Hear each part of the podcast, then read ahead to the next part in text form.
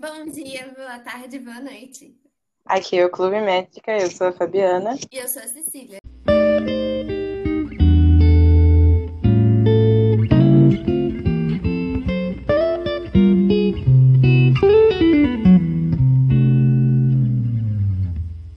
A gente primeiro conhece a Adélia e a Amália por um acontecimento um pouco triste, que é a morte da mãe da Adélia, a Amália. Eu acho interessante também que ela nunca chama muito ela de mãe, é, é sempre a Amália. Ela chama o tempo todo de Amália. E assim, apesar de ser um acontecimento que a gente olha por fora e pensa, nossa, que triste, a gente lê toda a narração, a gente não sente tristeza. E eu acho. Por isso que eu falo que ler Helena Ferrante dá um sentimento muito estranho, porque normalmente uhum. você iria ficar assim, pô, a mãe da menina morreu. Exato. E você começa lendo, tipo, tá, ok, morreu. E daí? Sabe? Então você começa uhum. a lidar com sentimentos que você não teria em outro livro, assim, com certeza. Aí a Adélia vai para Nápoles justamente para é, ir para o enterro e tal. E ela começa a. Ela vai para o apartamento da mãe, começa a conhecer outros personagens que são importantes para a vida da mãe dela e que ficou na infância dela, ficou em Nápoles. E aí a gente começa a entender é, a relação entre todos eles, a relação dela com Nápoles, a relação principalmente dela com a mãe, que é justamente um amor super incômodo. Sim. Acho que foi um livro muito bom para conhecer a autora, pelo menos para mim, porque esse foi o, livro, o primeiro livro que eu li dela. Uhum é fora da trilogia dela. Sim. E é super curto. O livro pega muitos assuntos interessantes e assuntos bem peculiares, tipo as ruas de Nápoles, que é super da ferrante mesmo, né? É, com certeza. A gente, quando fala em Nápoles, a gente, assim, quem não lê Helena Ferrante, logo já pensa, ah, Itália, sabe? Agora, Nápoles uhum. da Helena Ferrante é um Nápoles que é um Nápoles que a gente pode chamar de baixo sabe? Não é prestigiado. Uhum. E aí é exatamente o sentimento que tá na personagem. Então, do mesmo jeito que a gente tem um sentimento extremamente estranho pela Adélia e pela Amália, a gente tem esse sentimento em Nápoles. Então, tudo faz parte de uma coisa só, que é aquele território. Como quando ela volta para Nápoles, ela volta para o espaço, assim, às vezes da onde ela cresceu, mas às vezes da onde a mãe morou, como ela uhum. naquele espaço e como que é a relação da personagem em espaço. Isso é o tipo de coisa que a gente ainda vai falar, é claro, mas é, é eu acho muito interessante, não é só em Um Amor Incômodo. O último livro da Helena, que foi A Vida Mentirosa dos Adultos, ela traz exatamente a mesma coisa, essa relação de espaço-personagem, que parece que tudo funciona de um só jeito, sabe? Por exemplo, uhum. a gente não tem um retrato de Nápoles bonito, né? A gente lê sobre Nápoles e a gente fica com desgosto. Eu sinto é. que, assim, é exatamente esse sentimento de algo muito estranho. Você não se sente à vontade de estar tá lá com e ela fala justamente assim de pegar o transporte público e tá cheio, e tá super abafado, ou seja, ela sempre está trazendo aspectos um pouco que a gente ignora na cidade, né? É verdade. E assim, é, eu queria também contar aqui meu, meu caso com esse livro. Eu tenho um caso de amor com esse livro. Porque há muito tempo atrás, quando eu fazia, não que eu ainda não faça, né? Aqueles quiz assim, não era nem do BuzzFeed. Ah. Uhum. Era um negócio muito Chernobyl, nem sei o que era aquilo, sabe? Achou na segunda página do Google. Foi, foi um negócio assim muito aleatório que eu fui procurar ele, eu acho, nem sei se foi ele que chegou em mim. Então, assim. E basicamente era: se você fosse um livro, qual livro você seria? e eu adorava fazer esse tipo de coisa, eu ainda adoro, então podem me mandar, porque eu vou fazer muito feliz. Eu também, adoro. Enfim, e aí eu respondi todas as perguntas, isso e aquilo. Isso foi muitos anos atrás, muitos anos. Deve ter sido, sei lá, 2015. E aí o livro que deu foi Um Amor em Cômodo. Meu Deus. E assim, para quem lê o livro, né, sabe que isso é um pouco assustador, né? O meu livro. Exato. Como Enfim, você se sente? Eu me sinto sobre muito isso. estranha, mas assim, na época eu pensei, nossa, Helena Ferrante, quem é Helena Ferrante? Eu não sabia quem era. É. E aí eu fui procurar mais sobre, e eu fiquei, nossa, isso parece ser, né, um livro muito legal. Eu achava que, que ia ser um livro super fofo. Enganou. Pra mim, eu passava ter a imagem de fofa, né? Mas não. Passei a imagem de um amor incômodo mesmo. Eu tava com muitas expectativas para ler um livro dela, porque já eu vi o nome dela todo, em todo lugar. Então, eu fui realmente com muita expectativa. Só que eu enrolei muito tempo para pegar o livro e começar a ler. Só que no dia que eu peguei para ler, eu terminei em duas horas. Então, assim, eu não sei se foi porque eu gostei muito ou se foi porque eu estava curiosa mesmo para entender o que estava acontecendo. Uhum. E como ela ia, ela ia tecendo assim, uma teia entre todos os personagens, eu ficava mais curiosa para saber o que, está rolando aí, gente. Agora a gente vai chamar a Milena. Ela é especialista em Helena Ferrante, como a gente disse lá no início do nosso podcast. E assim, se você ainda não leu o livro, a gente vai falar sobre um amor incômodo e dando spoiler a partir de agora. Agora, se você ainda não leu o livro, mas não se importa com comentários assim sobre momentos importantes, não tem problema, vocês podem seguir à vontade. Oi, Milena. Olá. Oi, tudo bem? Não, a primeira coisa que eu queria dizer é eu acho que livros em italiano deveriam ser mais traduzidos e trazidos para o Brasil. Olha, isso é um trabalho que eu, que eu tô tentando fazer há muitos anos já, mas é muito difícil porque as pessoas, ele, o que os, as editoras contratam é o que os leitores, né, o interesse dos leitores, né? E o que o que está mais difundido hoje é a literatura norte-americana. Hum. Mas também temos, né, literatura inglesa, tem muita coisa, né? Essas comédias, geralmente comédias românticas, né? Tem uma coisa muito forte desde Bridget Jones com literatura inglesa.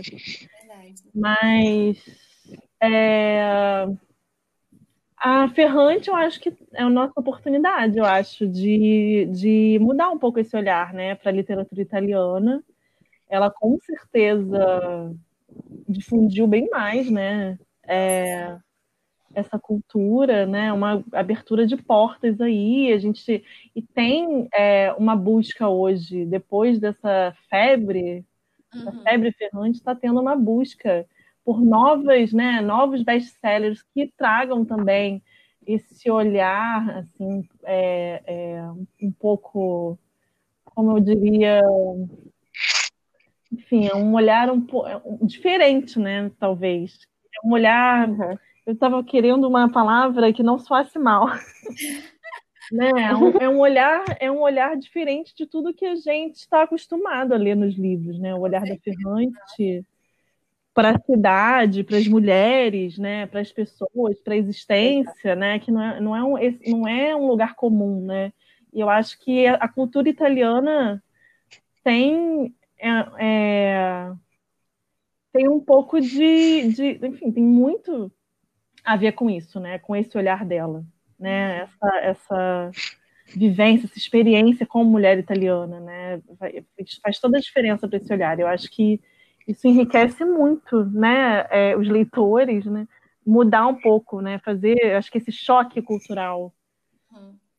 Antes dela, a gente tinha muito tradução de clássico, né? Sim. A literatura italiana. Tirando isso, não tem mais nenhum outro nome conhecido que a gente encontre muita tradução. É, normalmente, a literatura europeia como um todo ficou num lugar, eu acho, de literatura é, é como se fosse literatura cult, sabe? Tudo que é da Europa parece que vem com essa roupagem de que tá é, é, de superioridade, né? É francês, literatura francesa. Hum, não tem, e aí e aí não tem essa essa porque o que vem dos Estados Unidos é, é comercial, né? É cinematográfico, é adaptável para TV, para série, né? Tudo deles é assim, né? Multimediático. E na, o, uhum. o, o filme, até o filme europeu tem uma outra, né? A gente tem um outro olhar, né? Se, se, tem uma língua diferente do inglês, já é cult, já tem, já é diferente. E eu acho que a Ferrante tem esse diferencial também, né? Porque além de ser cult, porque ela é, porque ela tem uma, uma bagagem cultural muito grande, né? A gente percebe pelas citações, né? Ela fala do Pasolini, ela fala de da, da no Amor Incômodo ela cita Alice, né? Sim. Alice. E é uma é um, uma literatura bastante intertextual, né? mas também é uma literatura multimediática, também é um texto que é cinematográfico, né? Parece muito um melodrama, né? De alguma forma tá, tá relacionado com essas com esses essas é, essas tendências do italiano, né? Essa, o melodrama que é uma coisa muito forte na Itália, né? Tanto é, na TV quanto nos textos. E, é, ao mesmo tempo, que a cult ela traz isso, né? E tanto que realmente é um texto que foi para o cinema, que foi para cinema não, né? Mas foi para TV, foi para virou série, né? Todo, todas as obras dela viram alguma coisa, né? Passam, saem do papel e vão para vão ser encenadas, né? Então nesse ponto ela, eu acho que aí que está esse diferencial. Eles perceberam um potencial, né, na Ferrante. E em Um Amor Incômodo, como ela fala sobre os dialetos, eu acho muito interessante como a cultura e a questão econômica de Nápoles fica presente também nos personagens. Sim. É, na verdade, eu, eu, eu estudei isso, né? O meu mestrado foi sobre isso foi sobre a construção narrativa dessa Nápoles da Ferrante na tetralogia napolitana. Uhum. E eu não tinha lido ainda O Amor Incômodo uhum. Quando eu quando eu fiz a minha dissertação, porque eu estava terminando ainda de ler a tetralogia, foi uma carga de leitura muito grande uhum. para dois anos, né? O Fabiano, que foi meu orientador do mestrado, uhum. brigou muito comigo, porque ele queria que eu focasse só no, no Amiga Genial, que é o livro que. O Amiga Genial, que é o livro que eu acho que, de alguma forma, é o que foca mais em Nápoles, né? Nessa experiência primeira de Nápoles. Nápoles como a base da infância, talvez. Sim. E aí, é, depois, posteriormente, eu fui, eu fui ler Um Amor Incômodo para dar o curso que eu dei sobre a Helena Ferrante. Uhum. É, em dezembro do ano passado, e aí é, eu percebi que, na verdade, assim, é, tá tudo. É, esse é o primeiro livro dela, né? Um Amor Incômodo. Ela, ela escreveu em 92. Uhum. E eu acho que já está ali muita coisa do que, do que vem nos outros livros, né? Me parece que ela é uma, é uma, é uma, ela é uma personagem, sem dúvida, mas ela é uma autora obcecada pelos mesmos temas, né? E aí a gente vê que esse livro, mais do que a tetralogia ainda, é um livro que Nápoles faz toda a diferença. Assim. Eu acho que é o livro dela que Nápoles está mais presente. Assim. Essa experiência da, das ruas, né, da cidade, da, da, da, agressão, da violência, e como que tudo que ela percebe de. Eu acho muito interessante, porque ela tem essa. Ela a Ferrante é uma narradora muito inteligente, sabe? Nada que ela escreve está ali à toa, né? Ela, ela, ela faz referência o tempo inteiro à obscenidade do dialeto, né? A obscenidade, tudo é obsceno nesse livro. É verdade. E, e, a gente fica com essa impressão de que tem alguma coisa errada, né? E aí, na última linha do livro, a gente percebe o que está de errado ali, né? Que é justamente o fato do abuso sexual, né, sofrido na infância da, da protagonista, né? E aí é uma coisa que vai no encadeamento, né? Ela, ela vai é, fazendo todas as, todas as protagonistas da Ferrante fazem algum tipo de investigação, né? É, são, são, de alguma forma, ela, ela se utiliza de algumas fórmulas, né? Como são sempre são sempre narradores em primeira pessoa, são sempre narradores que estão é, buscando alguma coisa, né? Alguma coisa que tem a ver com o outro, mas que na verdade é um processo de descoberta delas mesmas. Isso está em todos os livros. Uhum. Né? Narra... E ela fala disso no Frantumalha, né? Que ela, ela, dá, ela prioriza esse tipo de narradora, esse tipo de. Ela quer escrever sobre esse tipo de mulher, né? Que é uma mulher autocrítica, que é uma mulher que desconfia de si mesma, que é uma mulher que não tem todas as respostas prontas, né? E que e esse é um processo de amadurecimento, é sempre um processo de amadurecimento, de crescimento, porque justamente ela, elas não estão satisfeitas com essas respostas que elas têm, né? Então elas estão buscando, né? Quem eu sou, né? Tem essa pergunta que, que é respondida de muitas formas, né? Que a, no caso da Délia, ela diz no final do livro: Eu me chamo, eu, sou Amália, né? Amália sou eu. E aí no final, de alguma forma, eu, eu li essa história como é, é uma pessoa essa Adélia é uma personagem que, que tem muitas questões assim é, não, eu não, eu não sou analista não sou psicóloga mas eu tenho vontade de dizer assim coisas do tipo que nem é muito saudável né fazer isso quando se trata de literatura né. Mas dá vontade assim me parece que a Ferrante ela está trabalhando com alguma espécie de doença mental com alguma espécie de neurose né quando ela coloca essa personagem que sofreu um assédio sexual, é, escutando, né, enfrentando esse, esse assédio sexual no meio da cidade, né? E essa cidade desperta nela esse sentido do sexo, né? Tudo que ela vê nessa cidade tem a ver com sexo. O dialeto está transbordando é, injúrias sexuais, né? As pessoas quando, quando se comunicam com ela, né? O que ela escuta é isso, são essas palavras, né? As palavras do, do os palavrões, né? E os palavrões que, que ressoam dessa forma, né? E o Caserta, que é o nome de uma cidade, né? Que é um apelido que ele chama o é, que esse homem cidade. Ela fala disso, ela fala ela vai fazendo uma associação do Caserta com a cidade. E depois ela chama ele de homem-cidade. E, e, e, enquanto ela faz isso, ela está imersa nessa cidade que, que tem alguma espécie de, de relação com esses traumas que ela sofreu, né? Que são traumas de violência né, do pai, né? Não só do abuso sexual, mas do abuso de violência do pai, que ela esse trauma, né, de ver o pai sempre agredindo a mãe, né? E a mãe submissa de alguma forma, mas não tanto, né? Com a, essa mãe que, que, que se refugia nas pequenas né, transgressões, que é aceitar um presente de um homem, né? Mas que, na verdade, é uma mulher silenciada, né? Então, essa história fala muito sobre isso, né? Sobre uma experiência de mulher, né? de mulher bastante oprimida, né? Então, a minha primeira leitura da Ferrante foi o Frantumalha. E eu já queria fazer um mestrado, e eu não sabia ainda do que, que eu queria tratar.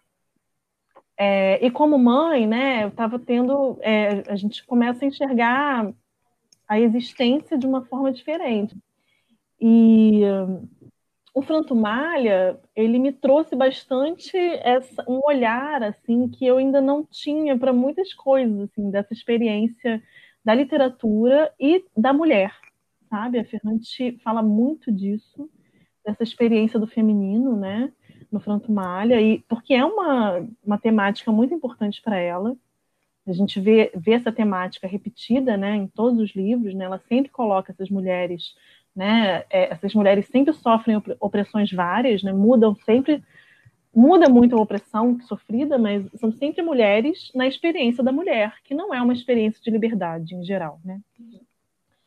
Então, é, foi essa, essa primeira leitura que eu fiz da Ferrante, que foi esse livro de ensaios, eu, eu, eu fiquei completamente fascinada por essa escrita, por essas referências, e fiz é, muitas anotações, assim, num caderninho que eu, que eu peguei, comecei a anotar, e aí eu decidi que eu queria fazer um mestrado sobre ela.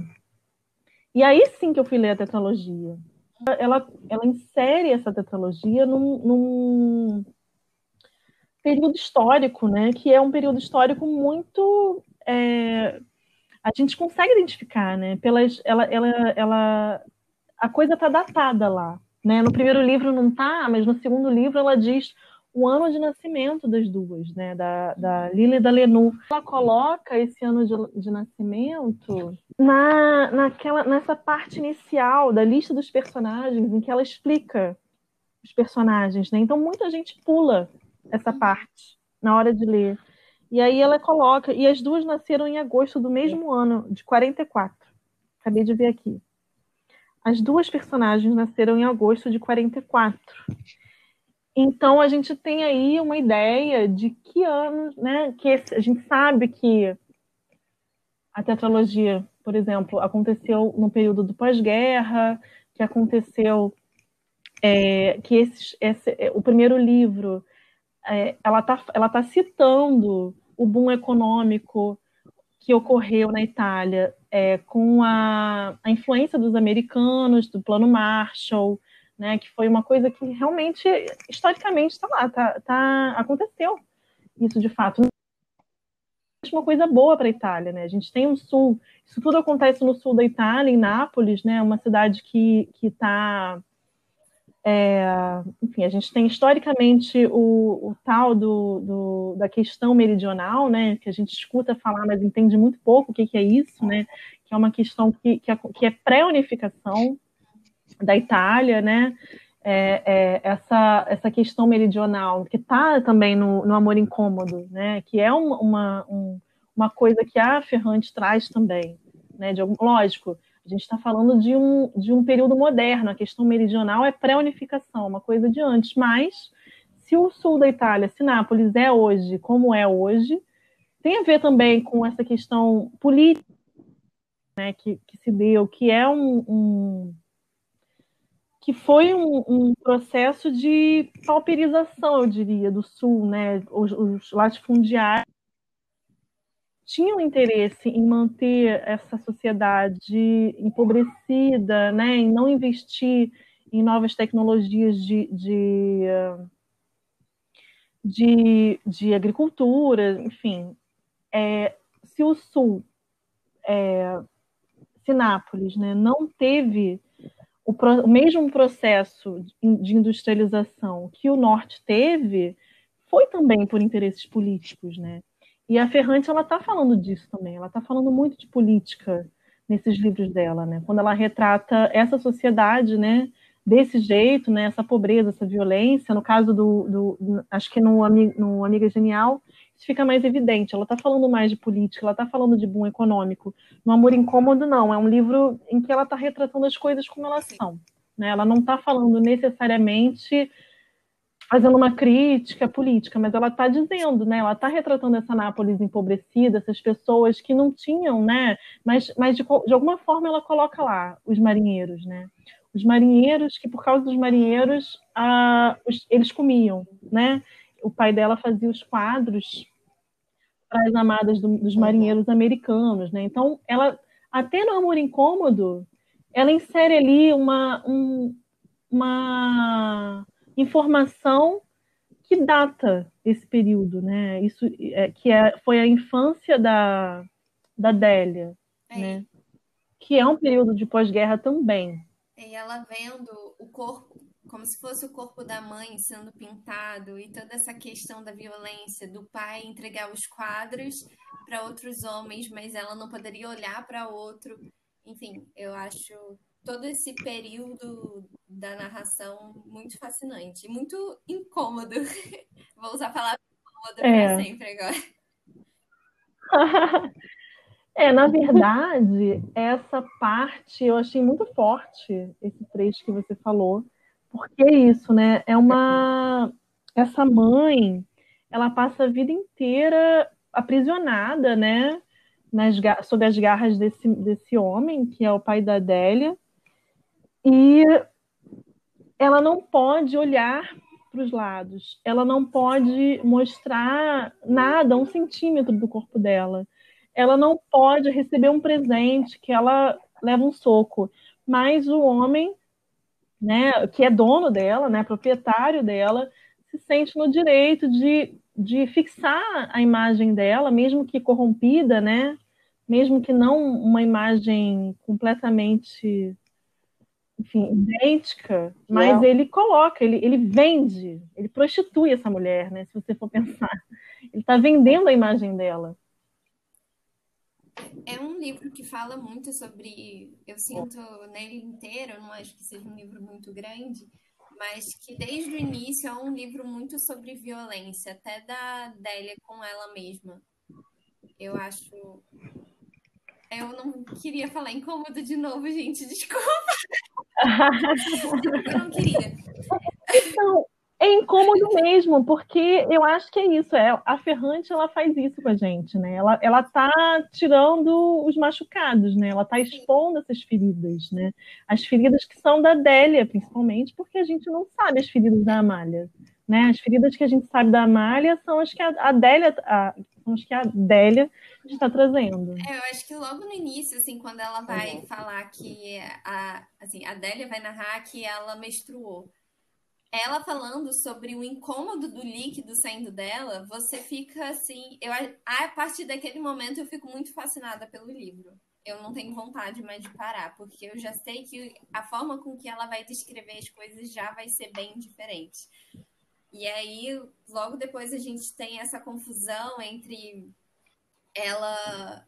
É que eu demorei muito tempo assim, a entender que, na verdade, é ela que estava é, sofrendo o abuso e quando eu entendi que ela tinha sofrido abuso, para mim isso foi um choque muito grande.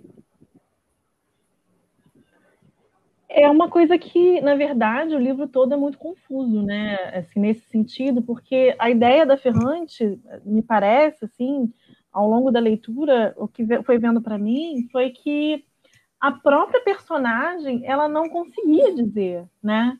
Ela não conseguia admitir para si mesma que ela tinha sofrido aquele abuso. Então, a ideia, eu acho, era a gente participar dessa descoberta junto com ela. Né? Então, é por isso que é chocante no final, né? Porque ela vai, é, a gente vai descobrindo aos poucos, né? Ela vai entregando para gente alguns retalhos. E no final a gente tem uma colcha completa, né? Para pensar, na, assim, na metáfora da costura, né, que ela faz também no final, essa é, que é uma outra associação, né? Porque eu, eu, eu volto sempre ao Franto Malha porque é o meu livro primeiro, né? Mas o Franto Malha ela fala muito sobre essa questão do corpo, né? O, a, a mulher que costura, né? E como que ela, ela transforma os corpos, né? Como se o corpo, como se a roupa fosse também um corpo, né? E nesse livro, né, ela fala isso, ela fala, ela tá falando da mãe dela, ela quando ela enxerga é, aquela a roupa da mãe pendurada, né, aquilo faz é, é como se fosse a mãe dela, como se aquela roupa fosse a mãe. E a Ferrante ela, ela trabalha muitos corpos, né? A gente vê é, todos os livros têm alguma coisa nojenta, né? Por exemplo, não sei se vocês repararam, mas ela masturba o Antônio uhum.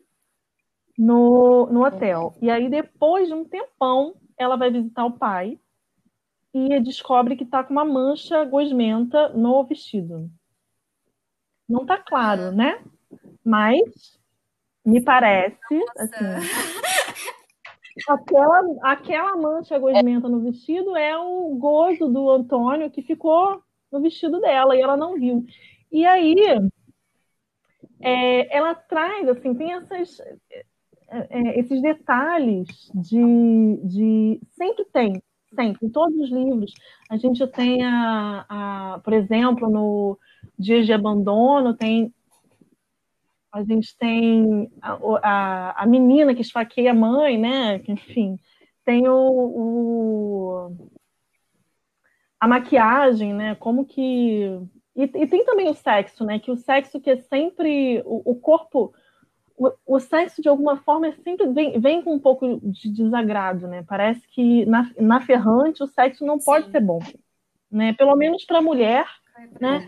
É como se o que ela está trazendo, né? não é um sexo livre, né? Eu, eu acho que ela, o que ela está dizendo é que existe. É, é, eu acho que ela está trabalhando o estigma sexual, né? De alguma forma, como eu, a forma como eu leio isso é as mulheres é, só tem, o sexo para as mulheres muitas vezes é trauma, né? É preciso superar isso. Né? A Adélia tem um trauma sexual muito forte, ela não consegue sentir prazer no sexo, ela não consegue.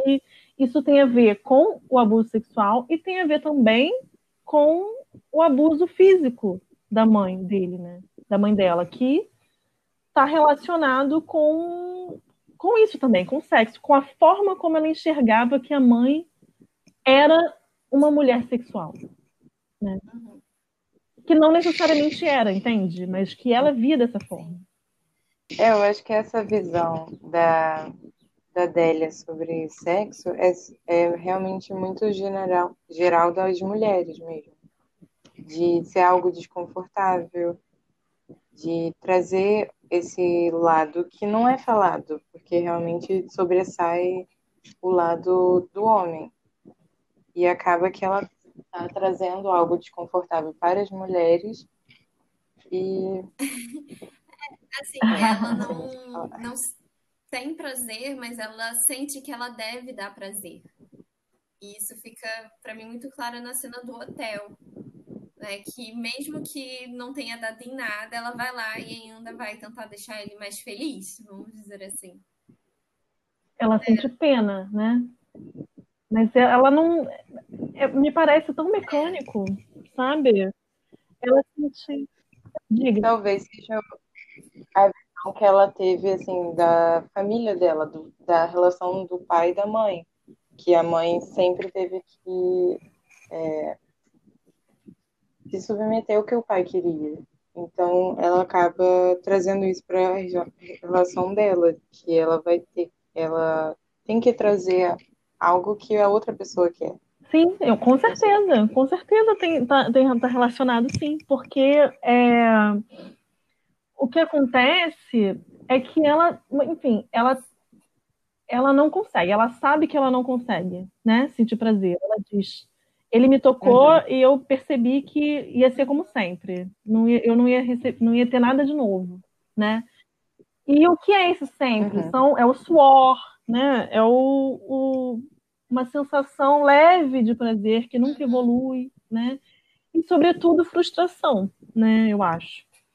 E aí ela não consegue, ela, ela está resignada, né? E aí ela, a resignação dela faz com que ela sinta pena do, do, do outro, né? Ele, ele, ele não conseguia penetrar ela se ela não perce, se, se não achasse que ela estava completamente excitada por ele. Então deixa de consolar. Uhum. E aí ela masturba ele. E eu acho que assim, na Ferrante, a gente tem no a gente vai acabar falando de todos os livros dela, né? No A Vida Mentirosa, a gente tem uma outra experiência sexual, né, que é da adolescente.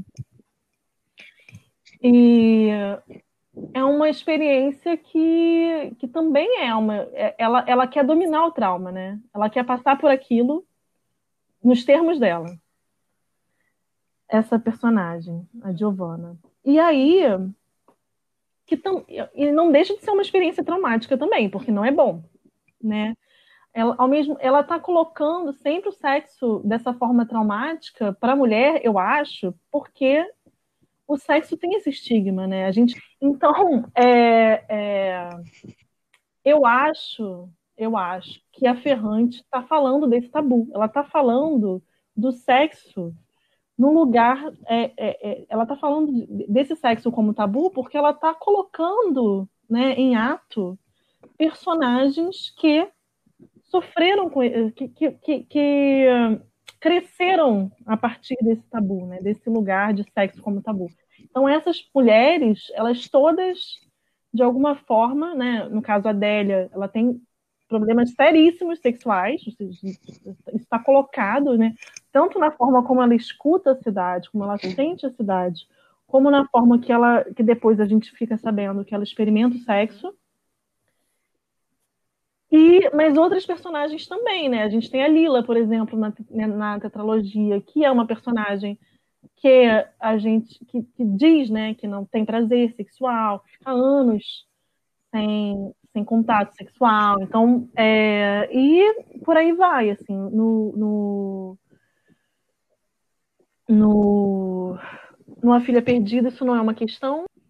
E a, a, Lila, no caso, ela ainda sofre estupro também do marido. Os três primeiros livros da Ferrante, tanto o Amor Incômodo quanto o Dias de Abandono, assim, o Dias de Abandono é um surto muito, muito, muito, muito, muito, muito cruel, assim. É um, é um livro que, é, enfim, tá, ela está falando de uma mulher abandonada que perde completamente. E ela fala disso. Na verdade, nesse livro, no Amor Incômodo também ela fala. Eu acho que a Ferrante, ela tem, ela tem também, essa é uma outra obsessão dela que as pessoas não costumam dizer não costumam perceber que é a obsessão pelas coisas que estão certas e depois deixam de estar certas, né? Depois, né, se desestruturam, né? Essa desestruturação de coisas que são dadas como certas, né? Isso está no Amor Incômodo, isso está no Dias de Abandono, isso está na Tetralogia. Isso eu acho que está até na Filha Perdida, eu precisaria reler para saber.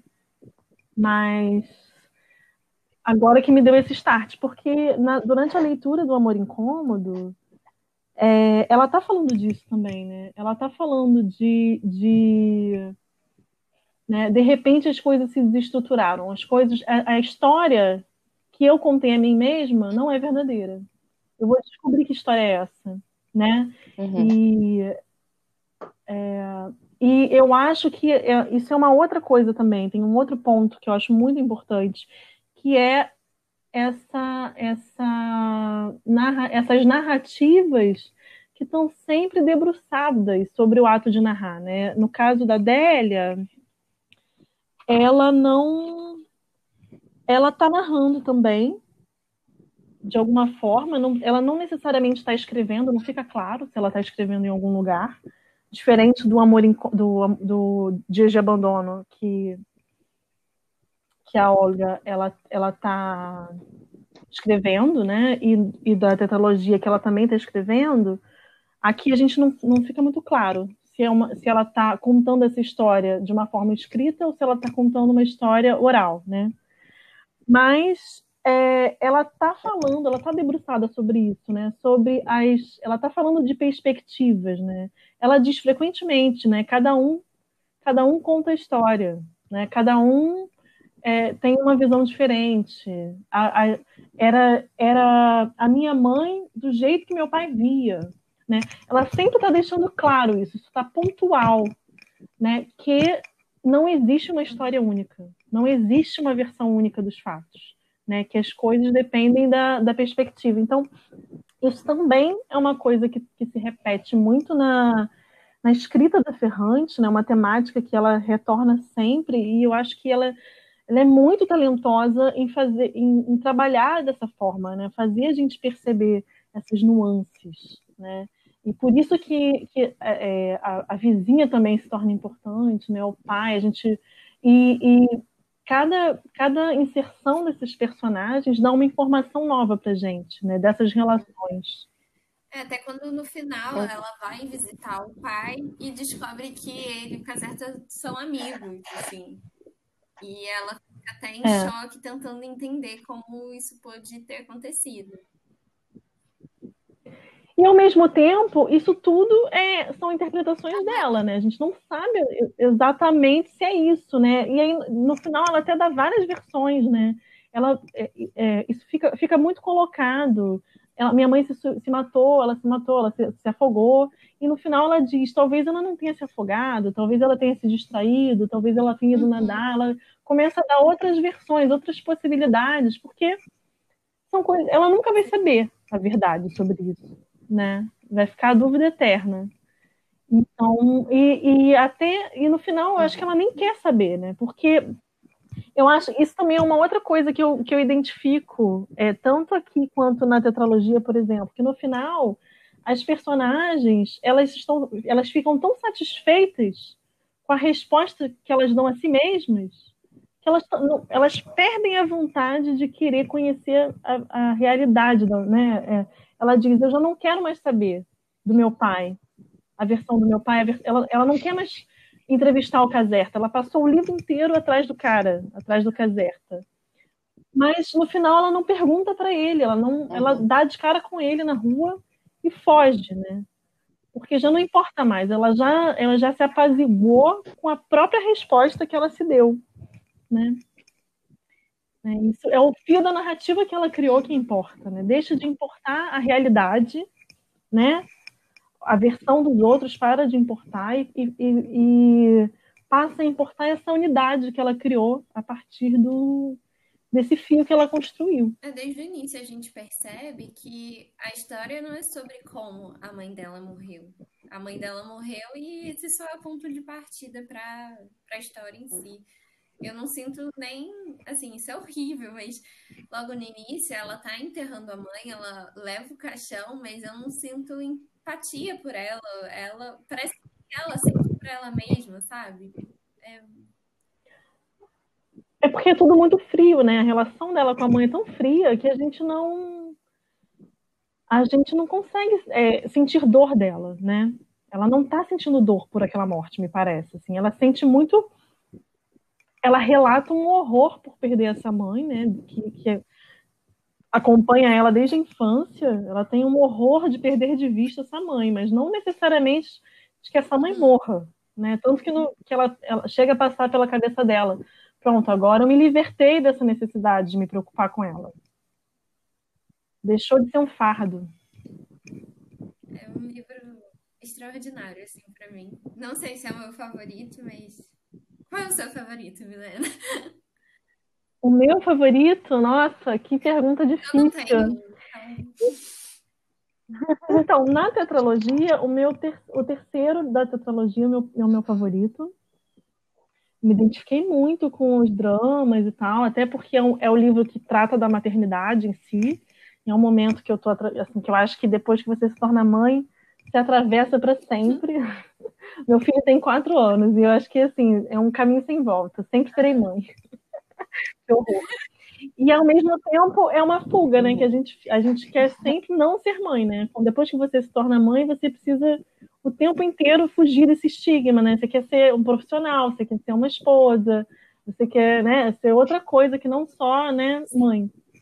Mas é uma, é uma ambivalência enorme. O meu terceiro livro, o terceiro livro da tetralogia, o meu preferido, e eu acho que o Dia de Abandono dela, o segundo, que para mim também doeu muito, do, é, porque também eu acho que fala muito dessa questão da maternidade, dos filhos pequenos, né, dessa, dessa sensação né, de estar tá casada há muito tempo, no caso, é, ela tinha um relacionamento bem longo, né, que acaba se esvaindo, então foi um, foi um livro que eu li com muita dor, assim, que eu, com muita, muita empatia, assim, é um livro ai, sensacional também, extraordinário. O Amor Incômodo eu gostei muito também, assim, eu acho que o que eu menos, eu, eu acho que eu posso dizer, o que eu menos gosto, embora eu goste muito dele, é o último, é o, o, o A Vida Mentirosa. Talvez porque eu já não me identifique tanto com a personagem, que é uma adolescente, né? São outros dramas. E... Mas eu gosto muito também. Eu acho que a Ferrante, ela, ela é uma narradora, assim, eu acho que em cada livro que a gente lê dela é uma aula enorme, assim, sobre, sobre escrita, sobre narrativa, né? É um talento muito grande sobre a arte de contar histórias, né? Eu acho que ela é excepcional, assim, como narradora. E, e a gente vê isso também na história que ela constrói de si mesma, né? A gente vê que ela mesma é uma personagem.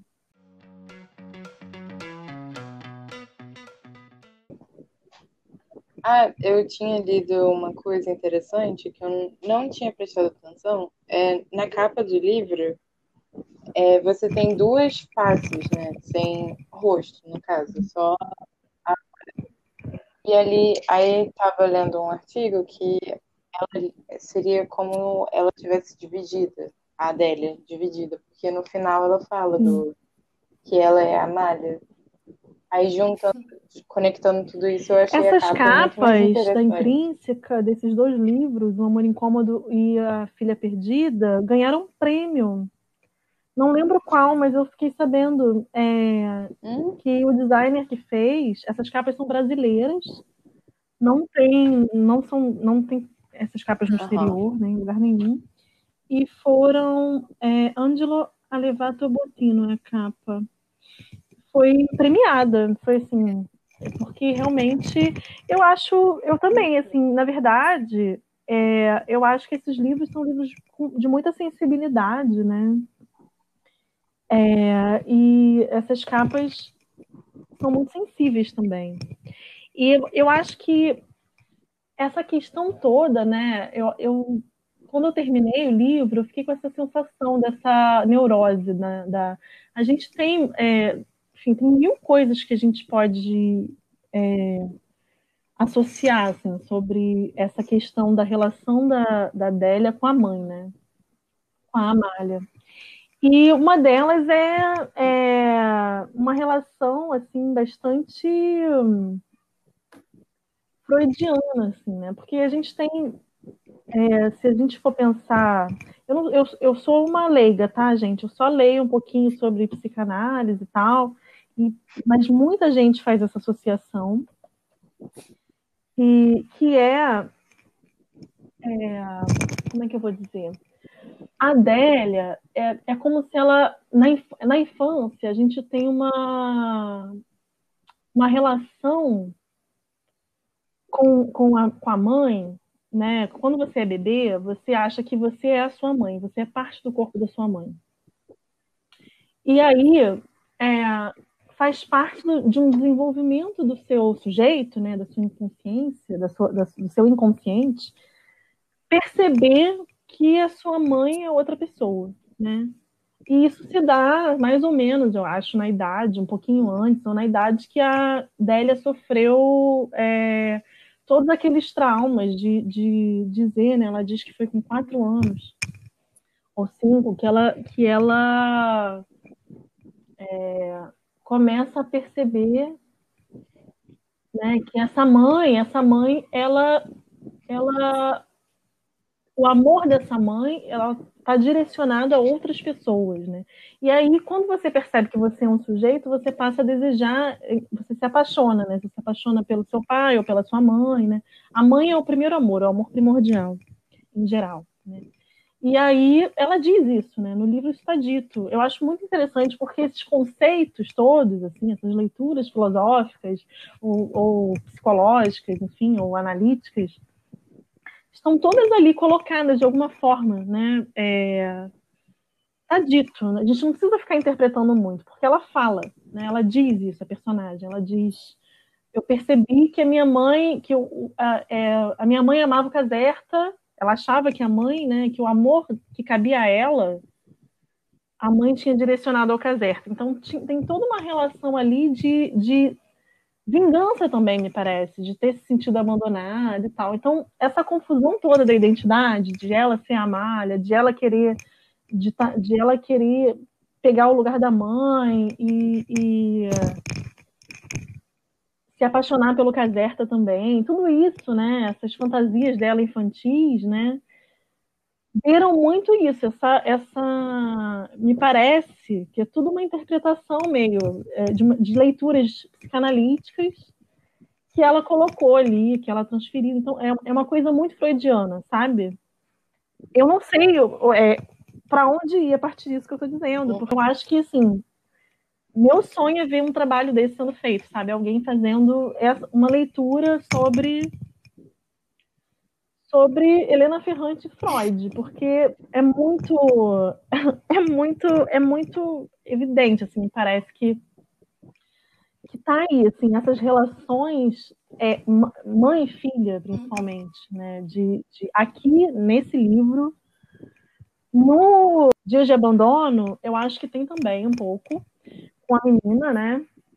Se bem que é, é um outro olhar, né? Já é o olhar da mãe para a filha, então eu acho que é, fica menos interessante. Nesse aqui, acho que é o mais visível isso. E no, na tetralogia, tem um pouco disso também na relação da Lenu com a própria mãe, né? Essa, essa mãe que sempre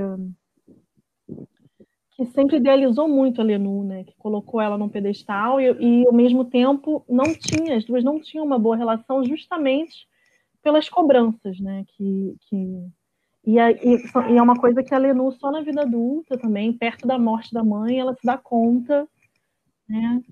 Ela faz esse processo de, de, de enfim, de retorno, né, à mãe. E aqui é, é, as duas retornam à mãe na morte, né, na verdade, tanto a Lenu quanto a Adélia.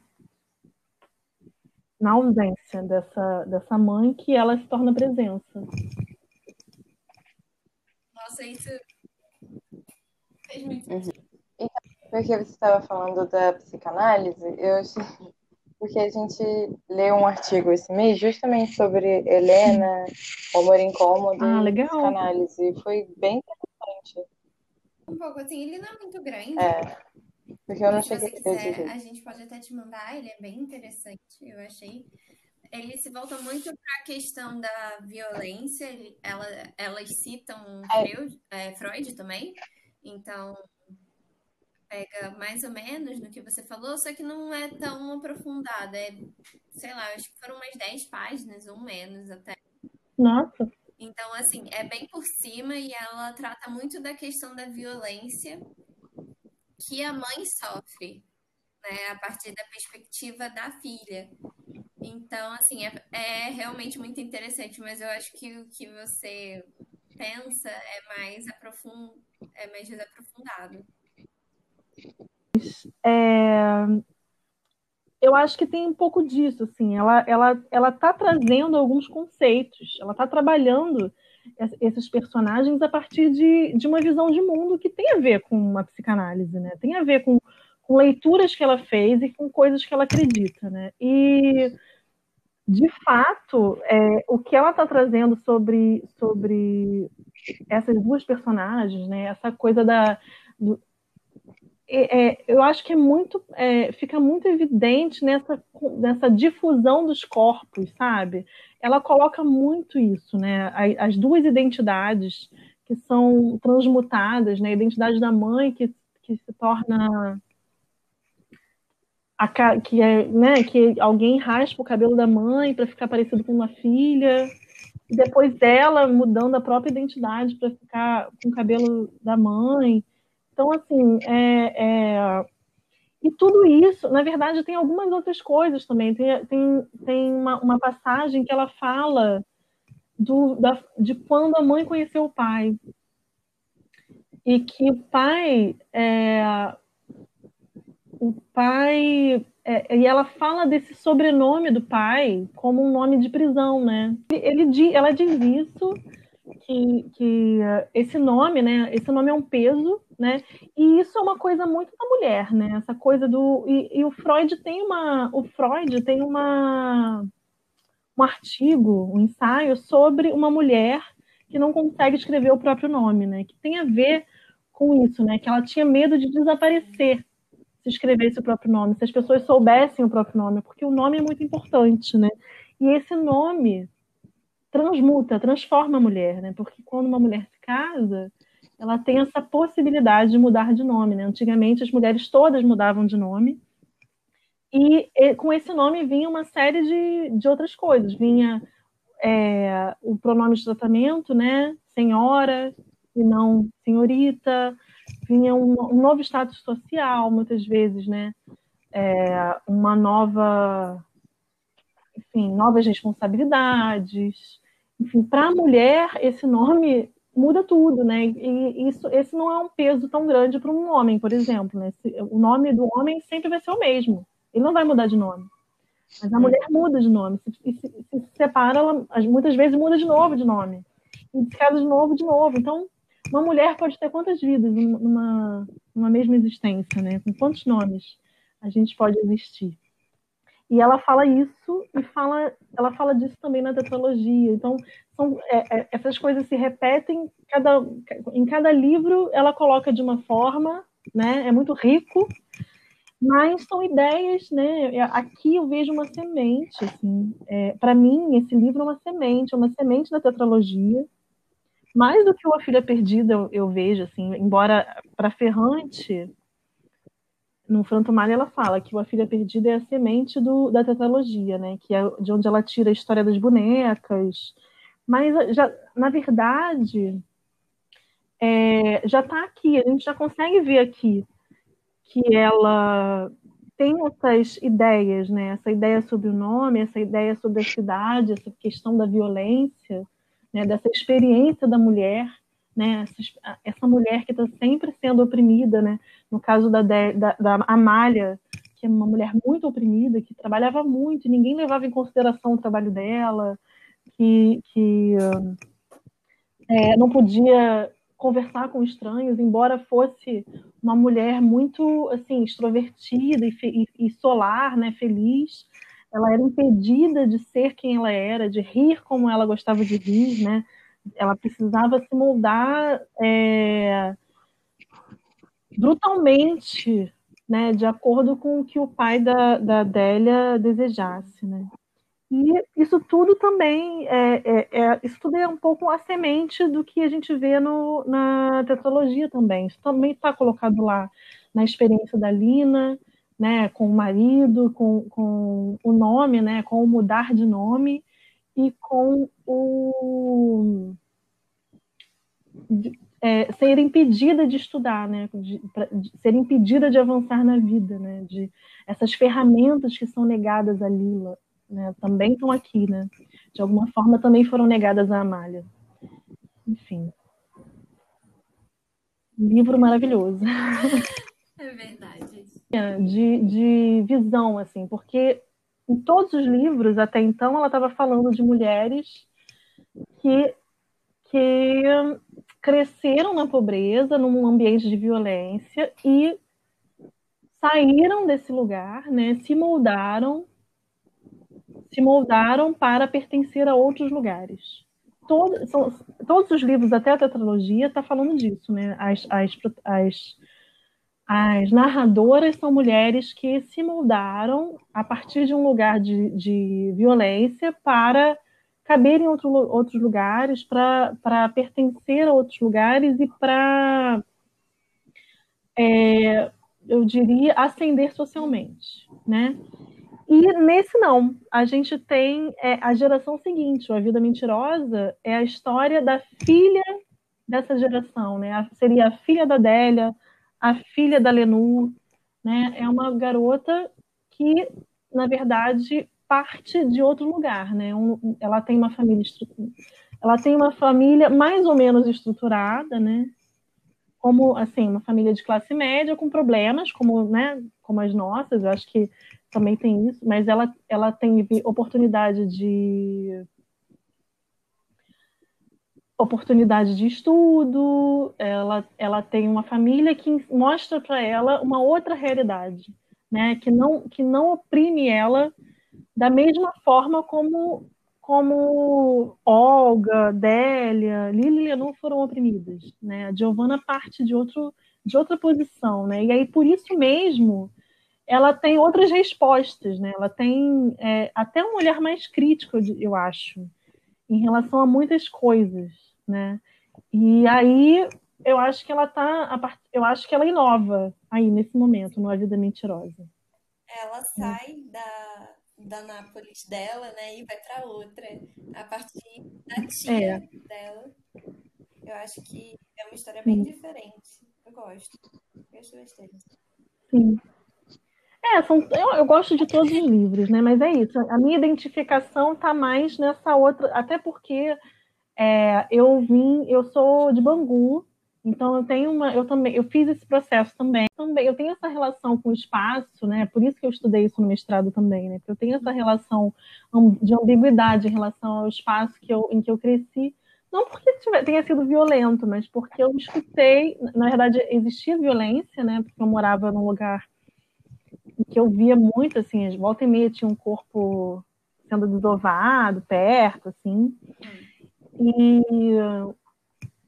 mas era mais porque eu sempre escutei, assim, da minha família que eu, que eu não podia permanecer ali, que era um lugar engraçado isso, porque eles não querem sair, entende? A minha mãe e meu pai, eles não querem de jeito nenhum sair de lá. Uhum. Mas eu, eu passei a vida inteira escutando das tias, de todo mundo, que eu tinha em outro lugar, sabe? Nossa.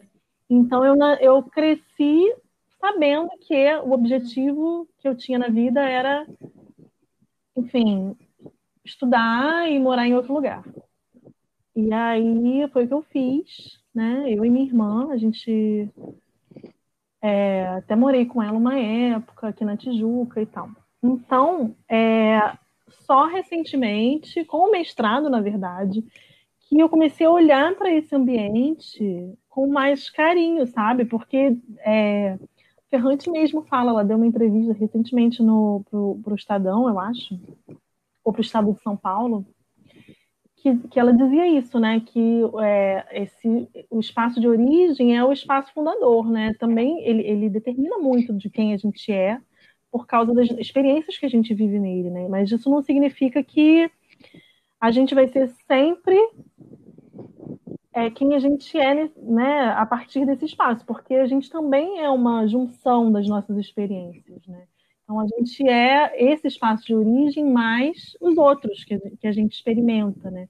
O que a gente estuda, o que a gente lê, né? As pessoas com quem a gente convive, os outros lugares onde a gente mora. Então tudo isso faz parte dessa, desse, dessa coxa de retalhos aí que constrói isso que a gente é, né? O nosso sujeito, a nossa subjetividade.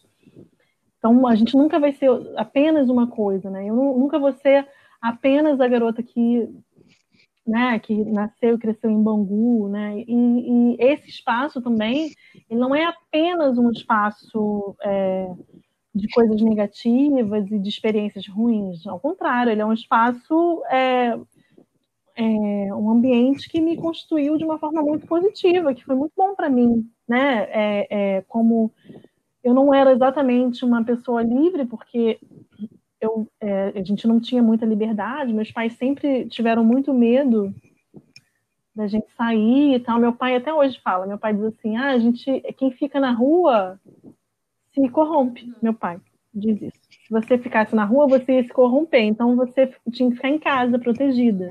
Né? Então, eu não tinha essa experiência, eu nunca tive a experiência, por exemplo, de, da Lili e da Lenu, que foi uma experiência de estar completamente inserida no ambiente social do, daquele espaço, né? Aquele, eu não tinha experiência com os vizinhos, por exemplo. Então, eu tinha... É, é, e aí hoje, aí eu precisei entender por que, que eu não tive essa experiência, sabe, com os vizinhos, né? Que tipo, por que, que meus pais me protegeram dessa forma? E, e enxergar isso de uma outra forma também, sem mágoa, sem rancor. Então, faz parte do meu processo é, pensar esse, essa, é, eu acho que esse, esse estudo de Nápoles, né, também fez parte desse meu processo aí de, de analítico. Eu fiz um pouco esse processo que as personagens da, da Ferrante fazem, né, o tempo inteiro, que é se investigar, né, investigar suas motivações, né, e suas reações. E eu não, não me lembro já por que, que eu estava falando do espaço, né? A gente estava falando do espaço na no Amor Incômodo, já não me lembro, me perdi. A vida mentirosa dos adultos. Numa vida mentirosa dos adultos, isso, porque a, a Exatamente. A minha experiência, na verdade, nesse ponto, foi mais parecida com a, com a experiência da Giovanna. Porque a Giovanna era uma, uma, criança muito presa, né? Ela não tinha essa experiência do espaço, dos vizinhos, ela só ia até a casa das amigas. E depois, quando ela decide ir visitar a tia, que a mãe dela entrega um mapa para ela, né? E ela diz, se vira. E aí ela tem que ela tem que ela tem que conhecer esse espaço. Ela começa e, e aí isso se torna uma liberdade para ela, né? A, experi, a experiência do espaço, a partir do momento que ela anda sozinha, passeia pelos parques, né? É, ela ela passa a se experimentar também, eu acho. Assim, eu enxergo como uma libertação, né? É, dela mesma. É, ela assim, de Roma, não era? Com É, ela vai, faz até uma viagem de trem, é. isso mesmo. Mas não só isso, né? Ela pega um ônibus, vai até a casa da tia, volta. Tem várias cenas em que ela, em que ela diz que tá só tá matando aula. E aí ela vai pro encontro padre no meio do parque. Não lembro o que eu estava fazendo lá. Quer dizer, ela ficava muito tempo na rua, né? Assim. E isso é uma coisa que não está dito, mas está, né? Pela, pela narrativa a gente vai percebendo. Opa, ela não disse que ela não que ela não saía, que ela não conhecia, mas agora ela conhece, né? Ela, ela vai é, conquistando isso, né, aos poucos. E, inclusive, ela conquista esse passado dela, né, que é um passado que é negado a ela, essa experiência com o dialeto, com a pobreza, né, com, com o passado dos pais, que ela não conhecia. Né? Isso tudo faz parte, ela, ela resolve que ela precisa daquilo, né? Porque também aquilo também faz parte dela, também é parte de quem ela é, né? É, aquele dialeto, né? Que, os pais dela não querem que ela conheça. Diferente né? da Adélia, né? Que não quer saber disso, faz questão de falar Justamente. o italiano. Justamente, porque isso tem a ver também essa, essa geração da, da Adélia, da Lenu, da Lila, né? É, uma, é aquela geração que aprendeu o italiano na escola, né, que é a língua literária, e que é, precisou. E aí o dialeto né, começou a ser visto como uma, uma, a língua dos incultos. Né? Quem não sabia italiano, falar italiano, significava que não tinha frequentado a escola, né? Então, é, ficava numa, nesse limite social, né? Essa, essa é, é, é, mais difícil acender socialmente se você só fala o dialeto. Então, essa, essa geração toda precisou aprender o, o italiano como segunda língua, né? E é uma língua artificial, não é uma língua, né? É, é uma língua que é uma língua é, conquistada, né? Porque para quem queria alguma outra coisa, né? Para quem queria essa ascensão social. Que antes, antes da guerra era impossível, né, essa ascensão, na verdade, né, porque a gente tinha uma outra sociedade, né, que foi com o plano Marshall, né, enfim, acho que foi, não tenho certeza, mas acho que essa implementação nas escolas foi com Mussolini. E, e foi uma língua, é uma, é uma língua também da obrigação, né, desse plano da obrigação, da unificação italiana, tem toda uma representação aí simbólica dessa língua, né, esse italiano.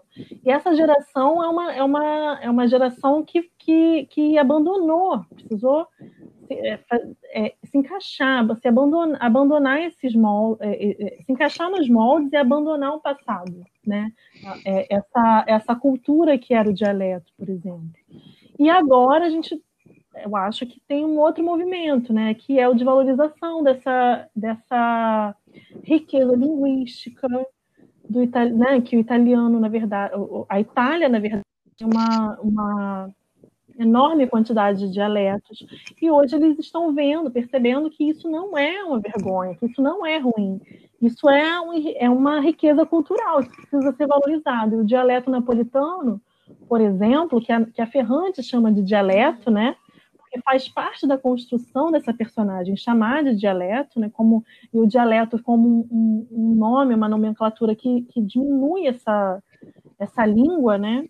Hoje o napolitano é uma língua reconhecida pelo UNESCO, né? A gente sabe da, da importância cultural dessa língua, né? E isso é até uma coisa que foi colocada até na minha pesquisa, né? É, por que, você está chamando isso de dialeto? falei, bom, eu estou chamando isso de dialeto porque a autora chama de dialeto, né? A personagem chama de dialeto, mas a gente sabe que não é um dialeto, né? Ela, isso está colocado também porque faz parte dessa geração experimentar essa língua como um dialeto, né?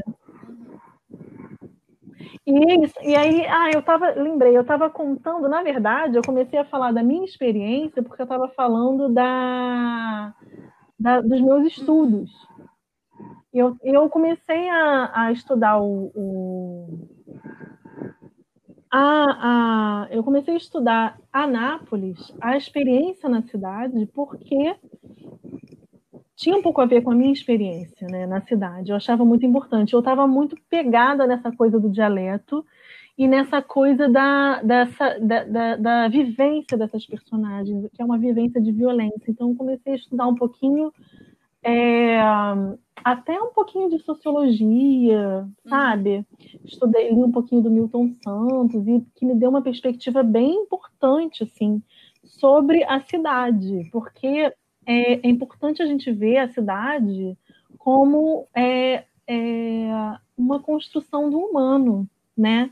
Essa cidade, essa construção, que se você, se você for perceber na narrativa da Ferrante, ela está ali colocada nas cores, no cinza, na poeira, mas principalmente nos sons, né? A gente, no cheiro da comida, ela fala muito disso.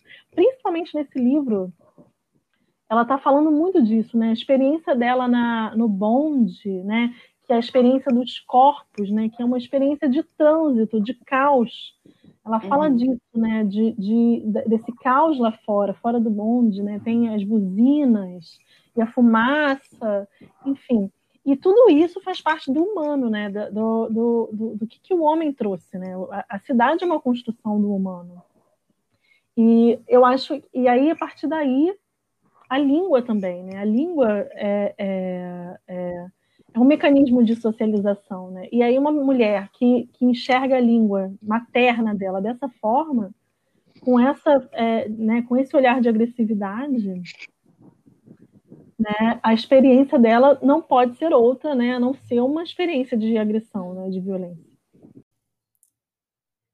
Havia cortado laços com todos os parentes para evitar que, em cada encontro, lamentassem no seu dialeto o grande azar da minha mãe e disparassem ameaçadoras vulgaridades sobre o meu pai. E é com essa citação de um amor incômodo que a gente encerra o nosso podcast de janeiro com a participação especial de Milena Vargas. Obrigada, tenha um ótimo dia, noite ou tarde. Um beijo.